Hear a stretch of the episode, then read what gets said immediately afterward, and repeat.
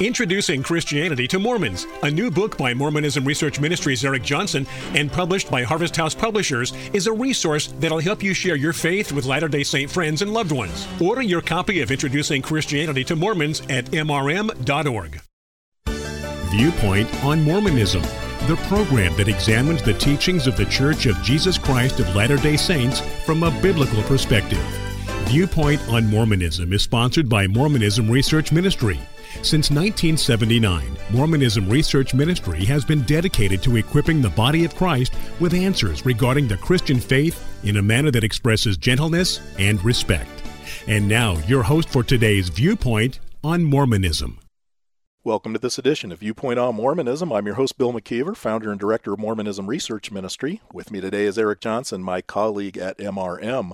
Yesterday, we began looking at a conference message that was given by a 70, a man by the name of Elder J. Devn Cornish. He began his talk by telling a story about when he was a young doctor and he was in an intern program and how he was feeling very frustrated and not very confident in himself when a senior resident put a hand on his shoulder saying that how proud he was of what he was doing and that basically changed his life he didn't feel he was good enough to be the doctor that he wanted to be, and how this just encouraged him and blessed him, and how he wants to pass on this encouragement to his listeners in this general conference message. And so he goes on to, to say that none of us could ever earn or deserve our salvation, but it is normal to wonder if we are acceptable before the Lord, which is how I understand these questions, he said. And that is a common question that we find when we talk with Latter day Saints. Am I good enough? And they almost look at us, Eric, when we say that we feel that we are qualified for what we believe to be exaltation certainly doesn't come with godhood or anything like that, but to be in the presence of our God after we die in this life. When we say that to Latter day Saints, they look at us as if we're boasting and we're bragging because, in their worldview, they're assuming that we've accomplished what they think they're supposed to accomplish. And that's not what we're saying at all. And I think it's important when we are talking with our LDS friends to make sure they understand that, that we don't have this confidence in being saved because of anything that we have done. It's all because of what Jesus has done for us. There is nothing we can add to the all sufficiency of Christ's sacrifice on the cross at Calvary. But one thing that Mr. Cornish does in his talk is I think he kind of exposes where this problem really lies, and that's on the local level as well as I would say it also is on the overall level from the general authorities and what they preach in general conference. And what I mean by that is even though he's going to try and make people feel better in hoping and trusting in the fact that they are qualified, that they are good enough to be exalted, there are other statements in this very general conference that would have robbed a person from having that assurance. So there's a lot of confusing messages going on in Mormonism to this very day. You have some that are teaching a more traditional understanding of what is required for exaltation. And then you've got guys like Devn Cornish, who I think are teaching a message that is in contradiction to what leaders of the past had said. And we're going to get into that. But now he's going to talk about some of the feelings that people have in the Mormon church just when they attend a regular church service. He says, Sometimes when we attend church, we become discouraged even by sincere invitations to improve ourselves. Now, let me stop you there. Why would you be discouraged when you're given a sincere invitation to improve yourself as a Latter day Saint? Because that's the context that he's talking about. He's talking about a Sunday morning message. And he says, sometimes when we attend church, we become discouraged even by sincere invitations to improve ourselves. Why would you be discouraged by a sincere invitation to improve yourself? I have nothing to fear when my pastor gives a talk on sanctification and how I should live a life that glorifies my Lord. Yes, I understand that. But why would that cause a Latter day Saint discouragement? Come on, folks. It's because they are told that if they don't improve themselves, if they don't become better tomorrow than they were today, then they are not going to qualify for that exaltation they seek. That's why they know full well that becoming this good person or being good enough is something that they are to strive for because works are essential in Mormonism for exaltation. That's why they become discouraged. And I would think any Mormon hearing this would know exactly why they're discouraged. It's not just about being a better person, it's about being good enough to qualify for exaltation. And it's all about the impossibility of doing everything that they're supposed to do. And the Latter day Saints generally know what they're supposed to do, and they also know that they're not doing it. In fact, as he goes on in his talk, he says, We think silently, quote, I can't do all these things, end quote. Or, quote, I will never be as good as all these people, end quote perhaps we feel much the same as I did in the hospital that night. And the hospital, of course, refers to what I said earlier of how he was feeling discouraged. Now, let me go back to this point about becoming discouraged, Eric. And I mentioned how in this very general conference, Mormons were given a very traditional message as far as what was required of them as Latter-day Saints. Let's look at that right now before we go on. And it was a, it was a comment made in a talk given by Quentin Cook.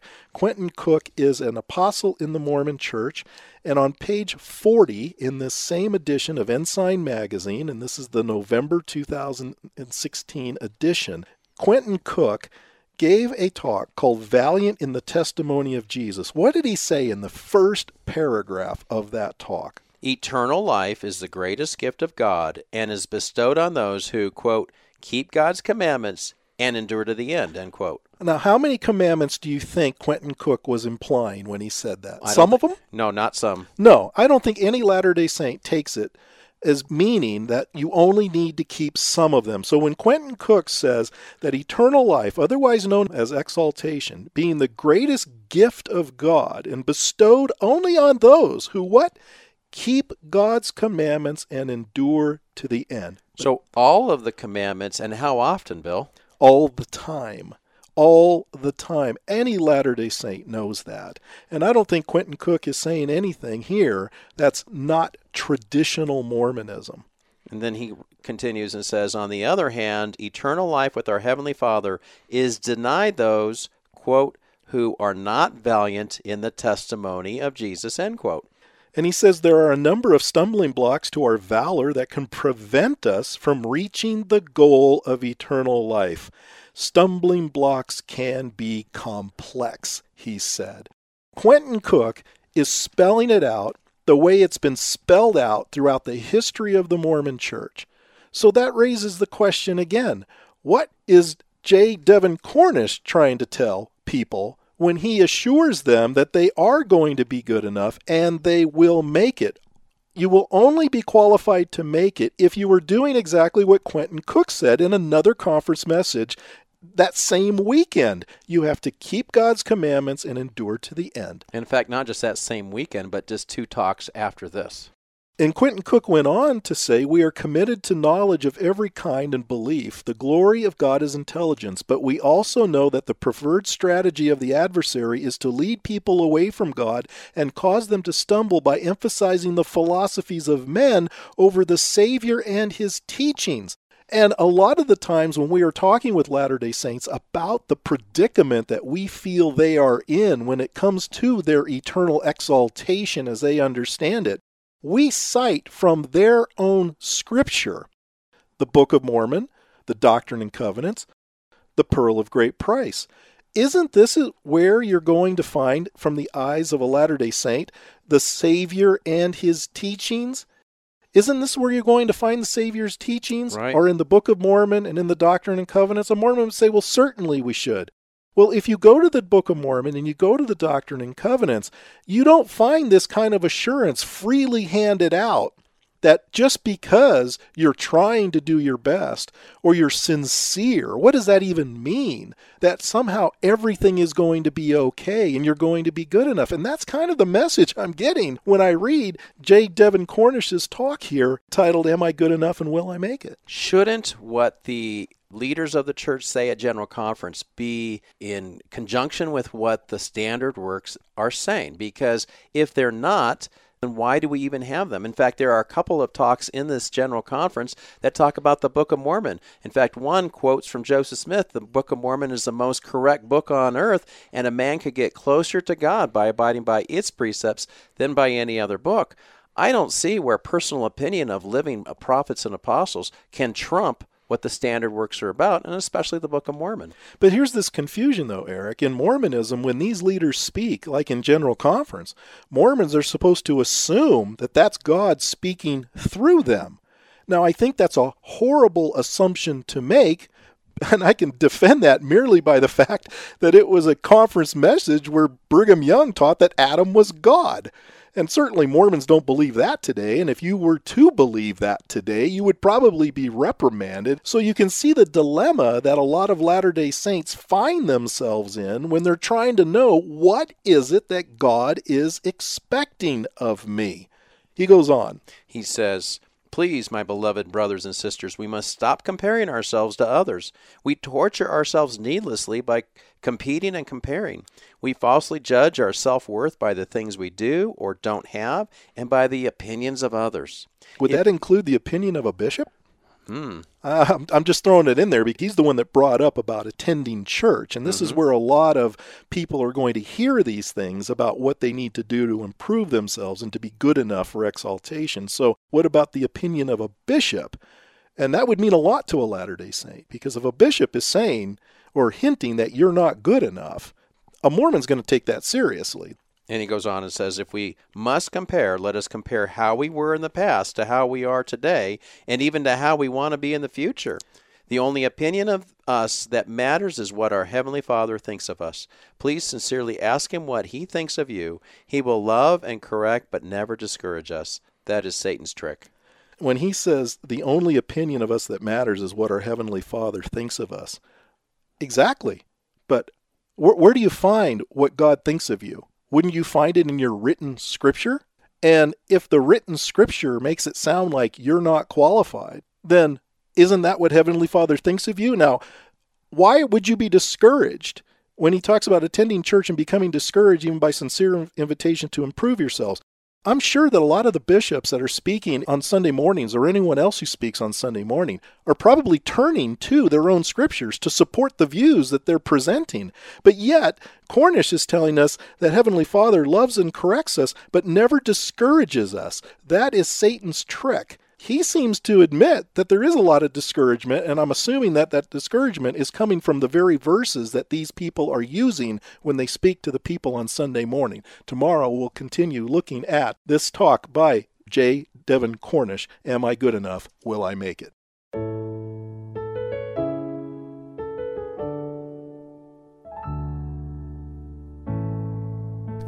Thank you for listening. If you would like more information regarding Mormonism Research Ministry, we encourage you to visit our website at www.mrm.org, where you can request our free newsletter, Mormonism Researched.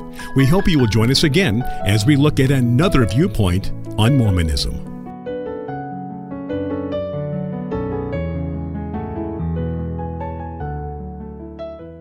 Pastor, could your congregation benefit from a presentation that explains the differences between Mormonism and New Testament Christianity? MRM's Bill McKeever and Eric Johnson would be honored to come to your church. Whether it's a single crash course or a weekend symposium, hundreds of churches have benefited from their fully documented and easy to understand PowerPoint presentations. If you'd like to schedule MRM at your church, simply write us at contact at mrm.org. Again, that's contact at mrm.org.